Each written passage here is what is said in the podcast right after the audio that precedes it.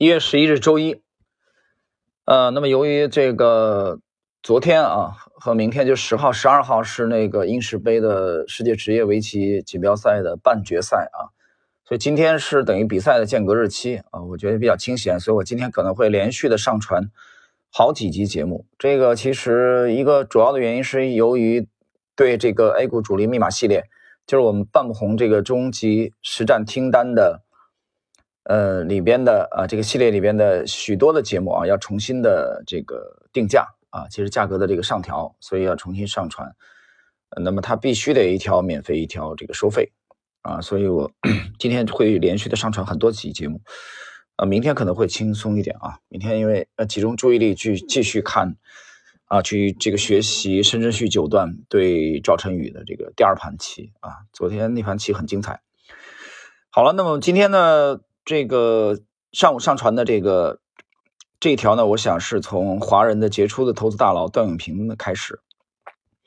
之前节目我们有过介绍啊，我也不止一次的讲过。呃，在华人当中啊，其实呃投资做得好的，值得我们学习的太多了啊。但是每个人有偏好嘛，对吧？你比如说，有人喜欢吃担担面啊，但有人喜欢吃湾仔面。啊，还有人喜欢吃山西的刀削面，还有人喜欢只吃米粉啊。在湖南，可能你只爱吃米粉。呃，到了贵阳，你可能又只爱吃肠旺面。所以我觉得没有绝对的唯一的标准吧。啊，各有喜好。呃，就我本人而言，我特别偏好段永平啊。除了巴菲特、芒格以外啊，我特别喜欢段永平。在华人当中啊，呃，段永平我喜欢他的原因之前讲过，是他不单是企业做得好。啊，不但他管理做得好，而且投资做的也非常好，甚至说他投资比他管理做的还好，而且他对人非常善于判断人啊，也善于培养人啊。比如说我们现在知道了这个这个啊黄峥啊，包括他的那些另外几位徒弟啊，都非常的出色。呃，那次去拜见老八这个午餐会啊，他拍下来，拍完下来以后，然后还带上带上了黄峥。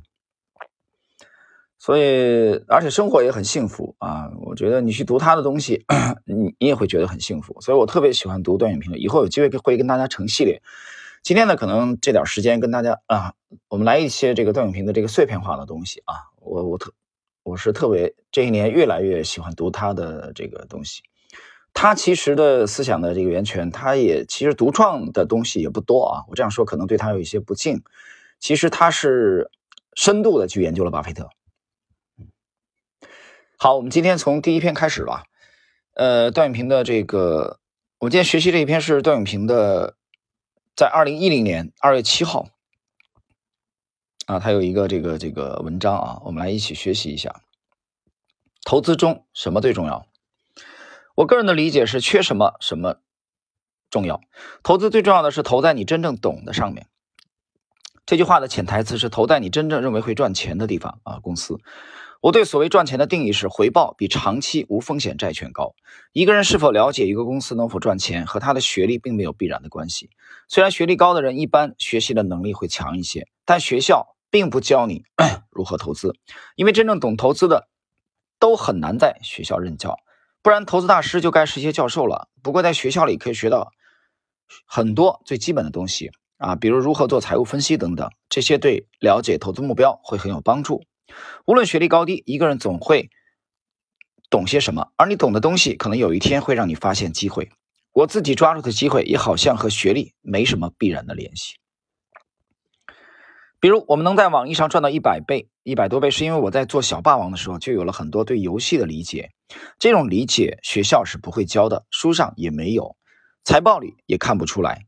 我也曾试图告诉别人我的理解，结果发现好难。又比如，我当时敢重手买记忆啊，解释一下，就通用啊，美国的上市公司，是因为作为企业经营者，我们跟踪记忆的企业文化很多年，我从心底认为记忆是家伟大的公司。我说的任何人都可以从事投资的意思，是我认为并没有一个只有某种人才可以投资的定义，但适合投资的人比例应该是很小的，可能是因为投资的原则太简单，而简单的东西往往是最难的吧。顺便说一句，什么是简单的投资原则？当你在买一只股票时，你就是在买这家公司，简单吗？难吗？呃，我我们听听最后一句话啊，这这这几乎就是原封不动的巴菲特的观点啊，买股票就是买公司啊，你买的是他的这个股权。所以这以上呢是我们今天这个段永平这个内容啊。刚才我我有几个点，我们我们交流一下啊，谈谈体会。呃，他谈了一个记忆和伟大，他这个研究威尔奇啊，记忆之前的这个非常牛的这位啊 CEO 威尔奇，有机会以后跟大家再聊。那么他这里面讲了一个，就是就是学历啊，并不必然导致你的成功，高学历并不必然就一定导致成功。呃，但是呢，他说。你懂的东西，可能有一天会让你发现机会啊！这话我完全认同啊，我完全认同。有时候朋友我们聊天，我就在讲，我说，那我在这个市场当中赚到的钱很少啊，但是仅仅就是这些赚到的不多的钱啊，这些收益而已。我这些应该都是一多半以上来源于历史。其实读书的时候就特别喜欢历史啊，当时，那为什么喜欢呢？是知道若干年以后要通过历史赚钱吗？真不知道，纯粹就是本能啊，与生俱来的本能。小时候我记，嗯，每年初二要去姥姥家，啊，去拜年。啊，拜年我之前节目回忆过，我曾经讲，拜年是我最喜欢干两个事儿。第一个事儿，就他家参考消息啊，他是这个等于地级的干部啊，地级的干部，我也不懂，反正听说什么十三级干部啊，听不懂啊，不知道。反正他爷爷和和姥姥都是这个高干，所以他定的有参考消息。那我每年初二啊去拜年，我们在那吃饭啊，吃吃两餐饭就回来。所以我我利用的初二那一天，把他家里的参考消息基本上会翻一遍。有人说你吹牛吧，你翻得来吗？一年我基本上只看两个版，哪两个版？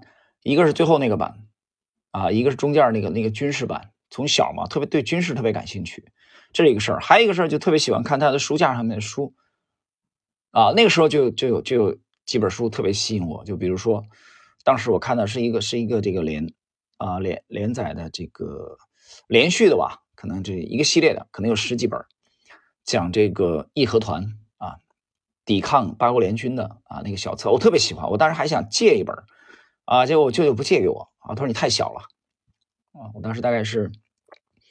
应该是初一还是初二，记不清楚了，啊，就从小特别喜欢历史，但后来等长大以后，比如说在去做了投资以后啊，包括去研究这个模型，去一三年去破译它，这里边历史对我的帮助太大了，啊，那这里边有一个，我觉得可以可以说有一个飞跃，就是一零年读到了查理芒格的东西，啊，让我意识到了，啊，这可以说激活了吧这个，啊，这以后有机会再讲，所以这里边段永平也讲，就是说你懂的东西。可能有一天会让你发现机会，你抓住的机会跟学历并没有必然的联系啊，不一定你是个高学历投资做得好，也不一定你这个低学历投资就做不好，对吧？但是你真正懂的东西，可是你在当时学的去学这个知识的时候，你并不知道它以后在哪天能帮助你，但你还是要积累。为什么要阅读啊？去学习就是这样。好，时间关系，我们今天的这一集啊，投资中什么最重要？就到这里。